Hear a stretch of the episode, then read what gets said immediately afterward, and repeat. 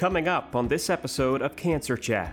Not until I got to Hollings and MUSC did I learn from Dr. Graboyes that uh, it was an aggressive form. Whether it's squamous melanoma or basal, you know, they're all easily treatable if they're caught early. This is Dr. Andrea Abbott, surgical oncologist at Hollings Cancer Center. I'm here today with Mr. Hugh Royer, a professional golfer who unfortunately was a patient at MUSC back in 2018. He's here today to share some of the pearls of wisdom uh, that he learned while being a patient and hopefully raise uh, some awareness for um, skin cancer and skin cancer screenings. Hugh, thanks for being with us today. My absolute pleasure. Thank you for having me. So, uh, as you may be aware, uh, skin cancer rates are unfortunately increasing in South Carolina and across the United States. I'm curious, did you have regular skin screenings before you were diagnosed with basal cell carcinoma? To be honest, when I was on the PGA Tour, yes. Um, they had doctors come out about every three months, and we would go in through the fitness trailer and they would check us out and whatnot. Um, once I was more in the private sector, working, teaching golf and whatnot, um, you know, I'd go to the to the skin doc, to the dermatologist um, and get checked. But I was told, you know, unless something comes up, you know, don't worry about it. You're fine. Because every time they check you and they say, okay, you're good, you know, clean bill of health, whatever, something happens, let us know. And when that did happen in 2012, I went back to the dermatologist told me it was just basal, no big deal. And it had come back basal cell aggressive. And I wasn't told that. And as we know, the protocol for that's every three months if you have an aggressive form of basal. Yeah, so you bring up a good point. Let's talk about how often um, self screening and then screening with a health professional should take place. So, definitely, I think that's good advice that you were given that, you know, definitely looking at your skin, taking note of anything that's new that's popping up as we get older, unfortunately, new things tend to pop up more regularly. I like to counsel my patients that if something new shows up on your skin, take a picture of it. We most of us have smartphones now. Take a picture, compare that picture in 2 weeks. If it's growing, changing or not going away, then that's something you might want to bring up to your dermatologist.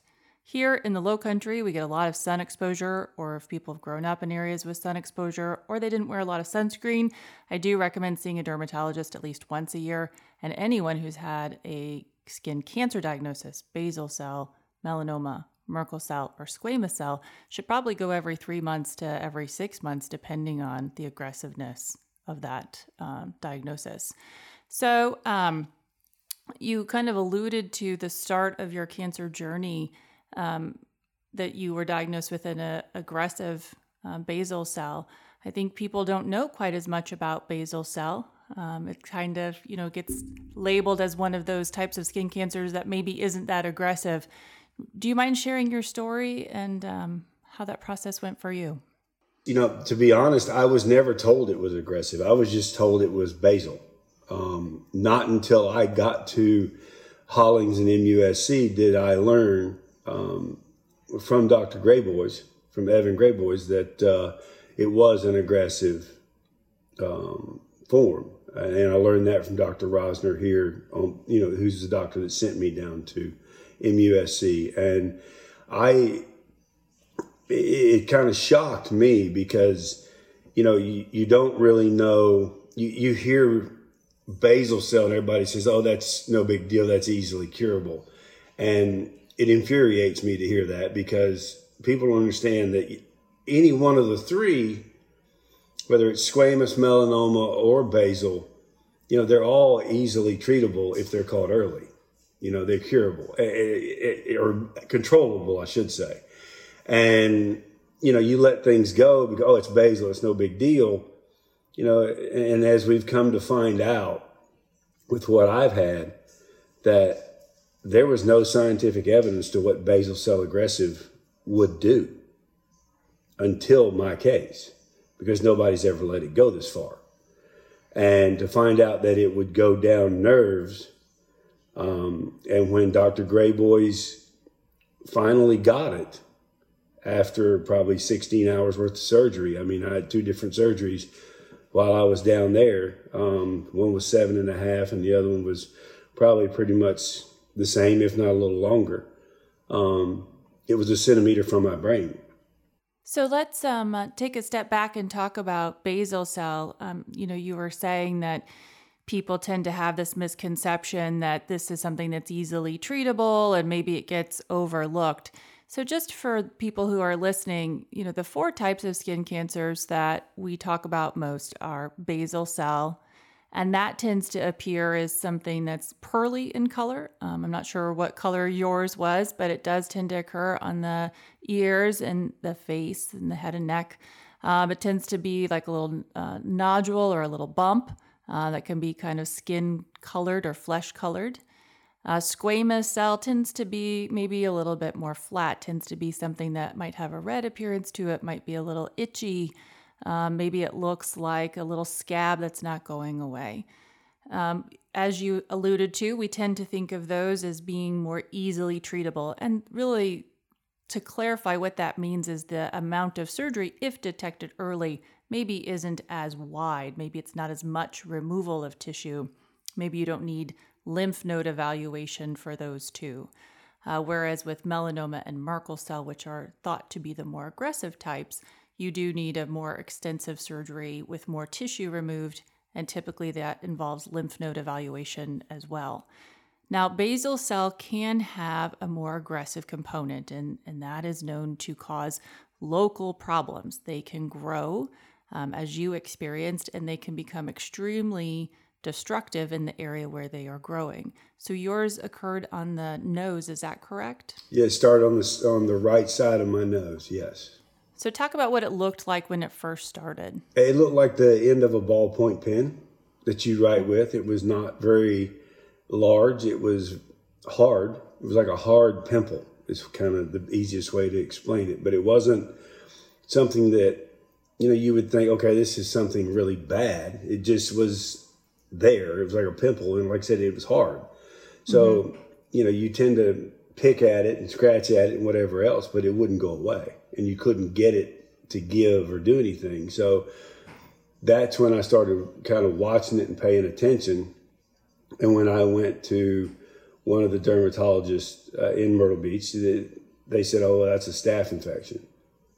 So they put me on antibiotics and a topical antibiotic to put in my nose and it got bigger. So I ended up going to another dermatologist, and they told me it was nerve aggravation from sunglasses because playing golf for a living, I wear sunglasses every day, and I play golf in sunglasses. And I was like, okay, that's kind of different, but at least it's nothing. You know, you hear it from a doctor, you're going to trust them, and you know, you don't really pay attention to it. You let it go. Well, it got to the point where it was the size of a nickel, and that's where I got in with Doctor Rosner here in Myrtle Beach, and he's the first person to do a biopsy on that particular spot. Yeah, so I think you're really highlighting the importance of if something doesn't feel right, don't give up. No, you don't ever give up. And if I had given up and listened to to some of the advice that I was given, um, we wouldn't be speaking today. Yeah, I think that's unfortunately probably true. The important thing when you're having things removed from your body and you're concerned about a skin cancer is to ask your doctor to test it, uh, to send it for pathology. I think sometimes an assumption is made that it's not anything to worry about, but unless you have that pathologist looking at it underneath the microscope who can tell you that, it's probably better to have proof rather than just an assumption. Don't worry about upsetting the doctor you know, it's your body, it's your life. And if you think you need a second opinion, get it because, you know, that could wind up being the person or the situation that does save your life. And luckily for me, I chased it for over a year until I got somebody that did that. And look what happened. I mean, it ended up saving my life. So um, I'm very adamant about that, especially when it comes to to talking about this kind of stuff because people like we've you've mentioned and we've said i mean they take skin cancer for granted and it's it's real and it can kill you if you're not careful. So going back to you know when you arrived here and you got this diagnosis that this was actually a much more aggressive basal cell and that you were going to need extensive surgery. What was that journey like for you? I think I read somewhere that you've had four to, or I don't even, I think I lost track of how many surgeries you had. I had seven in nine months and 30 rounds of radiation. So, wow. um, the first meeting that I had with Dr. Evan Graboyes was. And Dr. Graboyes is one of our ear, nose, and throat oncology surgeons here at MUSC. Yeah. Brilliant man and, and just a great friend. I mean, we've, uh, heck, I saw him every two weeks. So I mean, they're like little brothers to me. I mean, and I say that because I'm 57 and they're 30. He's 36, but um, he literally, with the numbness that I was having from this, because the basal cell ran down the V2 nerve under my eye, and he had me doing some things with my lip, smiling, trying to raise my eyebrows and whatnot, and he saw immediately what was happening and knew he pretty much knew. Um, we did surgery the very next day without having an MRI because I had something that I don't think you do know. I have an artificial valve in my heart that I got when I was 22 years old. I had open heart surgery. And so being on Coumadin, the type of valve that I had, you know, he wasn't sure about an MRI. So he went in and it was the first surgery was seven and a half hours and was basically like an exploratory type situation. And then when he got in there and came out, he said, We've got to do an MRI so we can really find out what is going on. Um, and then when I, first time I saw myself in a mirror after that surgery, I about hit the floor because um, I had zero form of, you know, stitched on my nose because there wasn't anything on my nose other than my nostrils. And it was a pretty spooky looking sight. And you didn't know any of that going into the surgery to anticipate? No.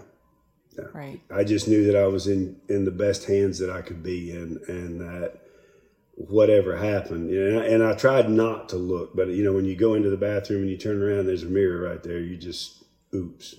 Luckily for me, I hit the lottery when I came to MUSC. And when I say that, the doctors that I had with Dr. Graboyes, Dr. Sharma, Dr. Oyer, Dr. Cook, um, and Dr. Soler. I mean, they basically took me apart and put me back together. And then, you know, Dr. Cook, he he looks after me now. So, you know, if something isn't right or I don't like something, he automatically does a biopsy to check it. He goes, with your history and your past, he goes, we're not letting anything get by this time. I want to highlight a couple of things that I, I hear coming across from you is really developing that relationship of trust. I mean, you you had to come into a place where you were in, you know, a place where you maybe hadn't gotten the right diagnosis and then you came here and then you really put your trust in someone you went to the operating room for seven hours and came out um, not knowing what to expect and and now you've stayed here and, and developed that relationship and have found people that listen to you. It, exactly and it's it's something that fortunately the you know the the facility that you work for you know the the, the hospital hollings uh, musc the whole package you go sit down if I came in and sat down in your office, you're going to sit there and talk to me until we're both happy with what we discuss and we're asking and whatnot. You go to most doctors nowadays, it's 10 minutes or less per patient, and they see 30 to 45 patients a day. To me, I find that hard to believe you can give proper medical care by doing something that fast and that quick and in that quantity. And I know that when I've come there, whether it's with Dr. Graboyes or when Dr. Oyer was still there before he left, it, or whether it's Dr. Soler or Dr. Sharma, we sit and talk. And it's just a matter of, okay, I'm happy. Are you happy? Everything okay? All your questions answered? And then we can go on. It can be anywhere from 30 minutes to an hour and a half. But it doesn't matter. It's about the trust, making sure the patient's comfortable, making sure the doctor's comfortable. And I think that says a lot about the facility that you are a part of of how they do business and what they do and how they take care of the, their patients. And to me, that's that's extremely important when you can sit and talk to a doctor um, and get everything answered, and you feel comfortable when you leave there. I think one thing that um, sometimes prevents people from coming in is the fear of, you know, you know something's not right, but you don't know who's going to take care of you, what that process is going to involve. Can you talk a little bit about, you know, sometimes we live in a state of denial uh, where we're like, okay, well, this will just get better. Everything else has always gotten better. I don't have time to be sick. Like, how do you, maybe it's different for every individual, but how do you say to yourself, okay, I'm really going to go get something done and I'm not going to settle for somebody telling me, no, it's nothing when I really know it truly is? And again, that it comes down to the simple fact of, in the way I look at this. I mean, I've I've got four children. Um, my youngest is at the College of Charleston down there, um, but my other three are grown. Um, my wife has been incredible through all of this. Um, it's about family, you know. It's about your life. It's about doing what you know is going to save your life or help the quality of your life. And, you know, too many people, like you say, they kind of let things go. Oh, this will go away, or it's just basal, or it's. Take, let the doctor do what they need to do. Let you when you go to a doctor, doctors are professionals and they are the top of their field. Let them do what they need to do to get you back on the right path. Um, I've been through a ton. I mean, from Mycobacterium abscessus, where I had to go to infectious disease for over a year because um, I got it in the sinus cavity that was rebuilt. Um, you just you've got to trust the way things work and, and the people that you put your life with, and, and people need to learn wherever you go and whatever doctor you find that you're comfortable with, you've got to trust what they tell you and you've got to do what they tell you. And the healing process is minimal when you think about what the total outcome could be if you don't do anything. So, when was your last surgery? My last surgery was January of 2019. And so I need an, I have to have another one. Um, you okay. can see the right side of my face, how it's a little withdrawn and whatever, and that's from the mycobacterium. It ate the fat away that they put into my face to make it look the same as this side. So Dr. Oyer, I'll eventually go up to Virginia and he'll he'll fix it. Um, he started it, and I'm gonna he's gonna finish it. That's just you know as much as I'd like to stay at MUSC. Um, Sam and I, we're like Evan, we're very very close, and you know I want him to be able to to finish what he started. And, you know, at one time I had two forehead flaps. I mean, that's a different looking unit in itself. Mm-hmm. Um, so, you know, I, I, like I said, I hit the lottery with my doctors and I trust them with my life and they saved my life. And that's why anybody that I know that has anything, I tell them, whether it's to go to Dr. Cook or go see Dr. Graboyes or what, you go to MUSC, go to Hollings, and you get checked out and make sure you're okay. After the break, Dr. Abbott and Hugh Royer finished the chat, opening up a conversation about the Hollings team approach to cancer care and what you can do to protect yourself while enjoying fun in the sun this summer. You get out of the shower every day and you brush your teeth, you brush your hair, you put deodorant on, take an extra couple minutes and put sunscreen on if you take the right precautions, you're going to protect yourself. And now, back to the chat. So I just want to, you know, you've mentioned a lot of different physicians that were part of your team. So Dr. Oyer was a reconstructive surgeon who specialized in uh, ear, nose, and throat. Is that correct? And uh, Dr. Graboyes was the surgeon who removed the tumor. Uh, Dr. Sharma is one of the radiation oncologists. Uh, Dr. Cook is one of our um, derm- um, dermatologic surgeons, and I think you said Dr. Soler who did your sinus reconstruction. Is that right? Yeah, so quite quite a team there. And so you have so Dr. Cook's your dermatologist, and how often do you get skin checks? Oh, he has me come in every way. It depends. Uh, I was in because I had a, a, squamous removed from my lip right here on New Year's Eve. Um, he goes, so you won't be going to any parties tonight. But uh, I usually see him about every six months now. Um, the beauty of like I said, that how close I've gotten to all of my doctors and my team. Other than Dr. Sharma, I've got everybody's cell phone. So if I need them, I can call them and I can bug them. Um, but they check on me as well. So it's the relationship that I was able to create with the team there at Hollings and MUSC is just is it's indescribable. I mean, it, it's family and, and that's the way you're treated when you go there. The doctors, they go out of their way to make sure you're comfortable. And to me, that's the kind of people I want to be around when they're looking after my life. Now, do you still have to undergo CT scans or MRIs? Did you ever have to have chemotherapy? No chemo. Um, I was doing MRIs every three months.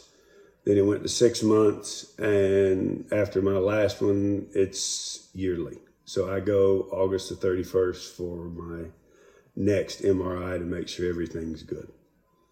Right. So I think you've gotten two years out now from your last surgery, and um, it sounds like the next surgery you're wanting to do is to kind of rebuild some of the appearance. A lot of people say they don't really notice. I do. It bothers me. Um, the fact that I have no feeling in the right side of my face. Um, I can't smell anything. I can't taste anything. It's something you have to get used to. Um, mm-hmm. You know, with the radiation, the loss of the nerve and the muscle and whatnot. Um, you know, everything's pretty much I eat on the left side of my my mouth and the right side every now and then. But you, if you can't feel it, it's hard to understand what's what's going on over there. So um, you learn to adapt. I mean, we all do. So, are you back out on the golf course? Yes, yes. I uh, my age playing the Champions Tour. I played in Tucson last year, um, and then I won. Was lucky enough when I was younger to have won four times on what was the Nike Tour, which is the Korn Ferry Tour now. Um, so I'm exempt into the Monday qualifier instead of having to do all the pre qualifiers to get there and I have a, associate membership to the Champions Tour. So I'm doing the Monday qualifiers, and I've gotten back in shape. Um, luckily, doctors have helped me get my levels back up after everything was depleted so much through radiation. You know, it, it pretty much beats you up pretty good. Um, but they've gotten my T levels and everything back up, so I'm good. Uh, knock on wood, everything is is going in the right direction. That's wonderful to hear. Congratulations. Thank you. So, when you head out on the golf course now, what's your routine for protecting yourself from the sun? My biggest thing, and I say it and you know, I've, I've had to speak in front of as many as 1,500 people to, you know, 50 people. And I tell them, you know, you, you get out of the shower every day and you brush your teeth, you brush your hair, you know, you, you put deodorant on, take an extra couple minutes and put sunscreen on. And I don't care if you're just driving to an office, put it on every day because as you well know, you know, the sun can come through your windshield, it gets magnified coming through there. You can get skin cancer through through that. And people don't realize that. Well, my win- windows are tinted. Doesn't matter. Sun sunlight is sunlight and the sun, for some reason, I guess nowadays, you know, you've said that there's more cases of skin cancer. I think it's got a lot to do with the fact the sun's different now than it was when we were when I was growing up, and it's just one of those that if you take the right precautions, you're going to protect yourself, and it takes a couple of minutes, and you get the right sunscreens. You know, you get the stuff, not just what you see over the counter. You get the sunscreens that don't have oxybenzone in it and stuff like that. You get, you know, more of the zinc type stuff that, you know, my mom used to put on me when I was a kid that I used to complain about. But I've worn sunscreen my whole life, and this still happened to me.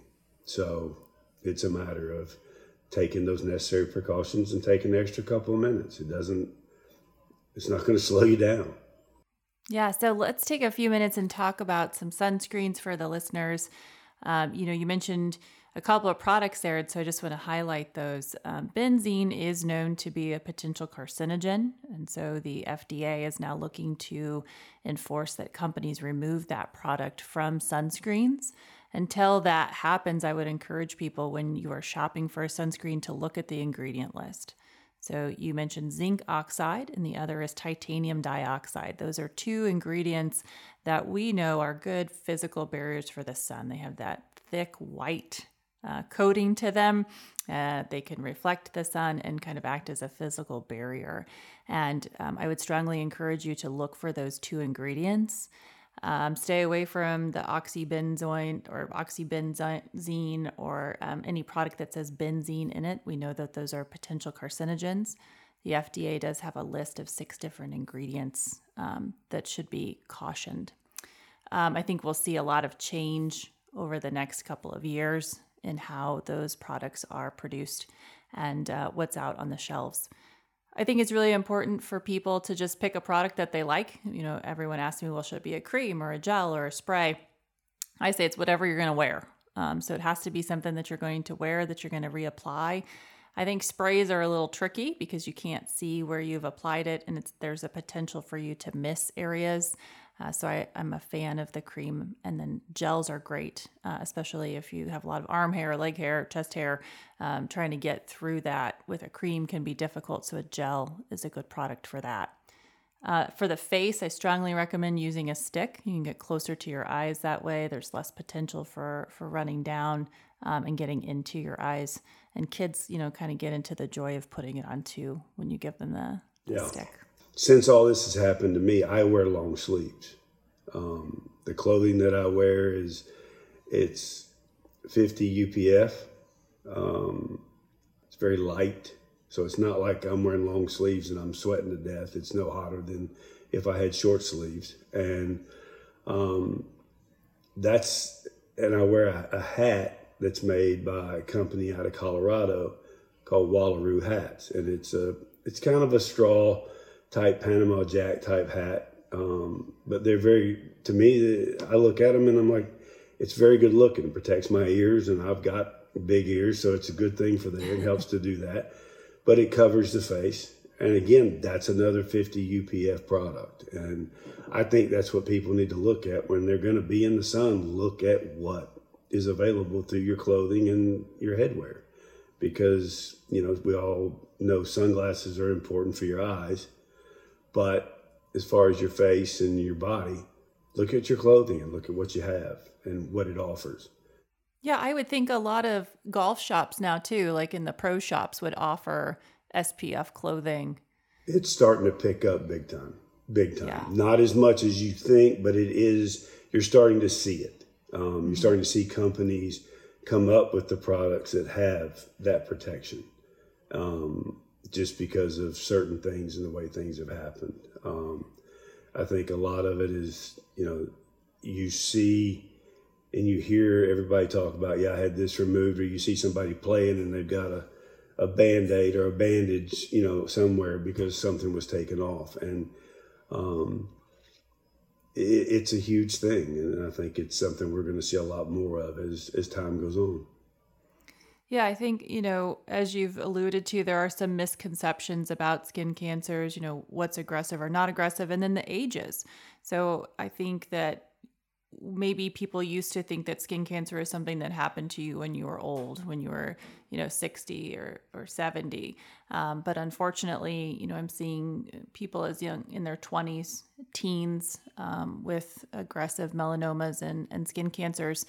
So it's starting from an early age, using sunscreen, wearing protective clothing, avoiding tanning beds.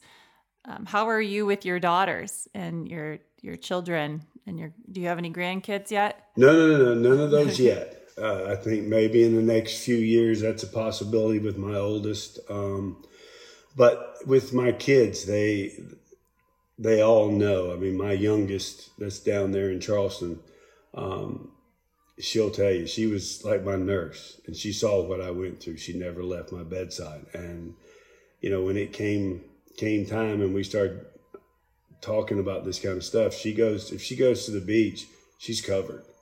Um, she's like, look, I, I'm going to go to the beach. I'm to be out, but we're to take the necessary precautions. And my son, same way. He, he came to see me because he lives in, in Jacksonville and, um, he came to see me after one of the surgeries and it freaked him out so bad that now when he goes out to do something, he's he's like that. He, I mean, he's like white. He just covers himself and then he'll go and, and it'll soak in. Obviously, it's not as drastic, but he does that as well. So it, it's everybody in this family is is up to par when it comes to protecting themselves. Yeah. So there is a myth that if you get a base tan, that maybe you won't burn in the summer, or that if a little bit of sun is good for you because you need vitamin D. So I just want to educate people that there is no such thing as a safe tan. Um, any tan is indicative of sun damage, and that you can get vitamin D in plenty of ways without uh, laying out at the sun. You know, I don't want people to to hide from the sun or not enjoy being outdoors. It's just doing so uh, responsibly. So I want to take a minute and go through um, the ABCs of skin cancer. So, you know, if you're looking at your skin and you're wondering what you should look for, you just go back to the elementary basics. So, A is for asymmetry. So, if one side of the lesion looks different than the other, you know, if it's not a perfect circle. Uh, border. So look at the border. Is it jagged? Is it rough? Does it look like little like pokes or spiny? Is it not well, like well defined and smooth? Uh, C is for color. So is it all one color? Is it a different color than everything else on your skin? Are there parts of it that are blue or black or red, whereas it used to be a nice light brown? And then D stands for diameter. So the pit, the head of a pencil, the pencil eraser is about six millimeters. So anything that's greater than six millimeters is something that you should start thinking about. And then E is for everything else. So you had alluded to something um, on your face that wouldn't go away. You would pick at it and it might bleed and it would just keep coming back. So something new on your skin that's not going away, that's itching, bleeding, um, anything like that should be brought to the, the attention of your dermatologist. So when you call for the very first time, to see a dermatologist. You take us through what a, a skin check might be like. I mean, the easiest way to put it is check your ego at the door and just understand that, you know, most of the time for men, you're going to be able, you keep your underwear on, that's fine, unless there's something they think they need to see. But, you know, for women, I mean, they're, you're going to be in your bra and your, your panties and they're going to check you out. And that's what you want. You want a thorough look at your body, have the doctor be able to go over and look. And it's it's painless. It doesn't. It's it's not like it's going to harm you for life. It's just getting over the fact that somebody's looking at your your body. But again, it's for your own protection and your own health. And sometimes those things are easily over. You can overlook that when you know you're being taken care of. I think another um, resource to utilize is your hairdresser. So, unfortunately, you can also get skin cancers in your scalp, and it's hard for us to take a look at that. So, you know, asking your your hairdresser when they're cutting your hair, hey, if you see anything abnormal on my scalp, you know, let me know. Um, that's another resource, and I tell my my hairstylist that all the time. And so, um, you know, educating your hairstylist that that's something that they should be looking for um, as well, so they can let people know. And that's the beauty of, you know, I guess if you look at the positives that came out of everything I went through, and there were a lot of negatives and there have been a lot of hard times, but the things that I've learned um, through people like yourself, doctors, that have taught me what to look look for, what to talk about, um, how to help people. Um, there's been up to 12 people here that are just in the golf business in Myrtle Beach. And everybody knows Myrtle Beach is the so called golf capital of the world. And people that came and said, if it wasn't for you, I'd have never gotten checked. And we've had people that literally have had chunks cut out of their leg, out of their back, that melanoma, squamous, basal, that if it hadn't have been found, could have led to something extremely serious. So the one positive that I have from all of this is no matter what I've gone through, no matter the pain, and really there's no pain because there's no nerve, so it's not like it's a big deal. To know that you've helped somebody and helped other people is a big thing. And that's what why I like speaking with individuals like yourself doing this to be able to help people understand this is it's not a game. It's serious. And you need to understand it take a little time and don't be afraid of it. Get it taken care of because it'll save your life and give you a chance that when I do have grandkids I'll be able to enjoy them which a couple of years ago 3 years ago that almost didn't happen. So don't be afraid of it you know if, even if it scares you you know people are scared of needles and, and I've been stuck so many times it doesn't even bother me anymore. So it's like, you know what? Just do what you got to do because your life is that important to your family, and family's everything. I really appreciate the time that you spent today. I think that you were able to really bring a unique personal perspective to this and just really highlighting the importance of early detection, developing a relationship with your physician. And if something doesn't seem right to you, don't give up keep going. Find that person that's going to listen to you that you connect with until you get the answers that you need uh, to get the treatment that you deserve. Well, thank you. I've, I've enjoyed this tremendously.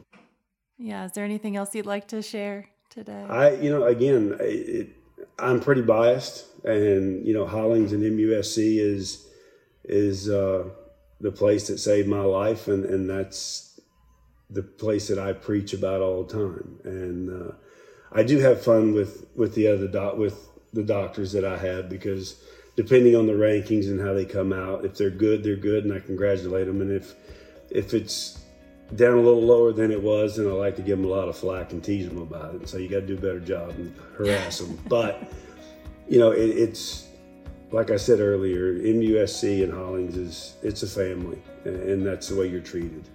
And if you're looking for doctors and surgeons that are going to be there to help you through this, that's the place to go as far as I'm concerned. And to be able to talk to you and help and be a part of this, uh, it means a lot to me, and I appreciate y'all asking me and having me on. It was our pleasure. Thank you so much, and good luck to you and your future golf endeavor. I appreciate it.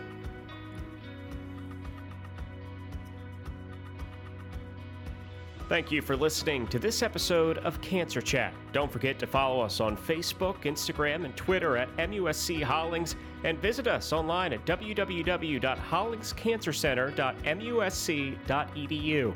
And remember, here at the Hollings Cancer Center, we're finding tomorrow's cure for cancer today.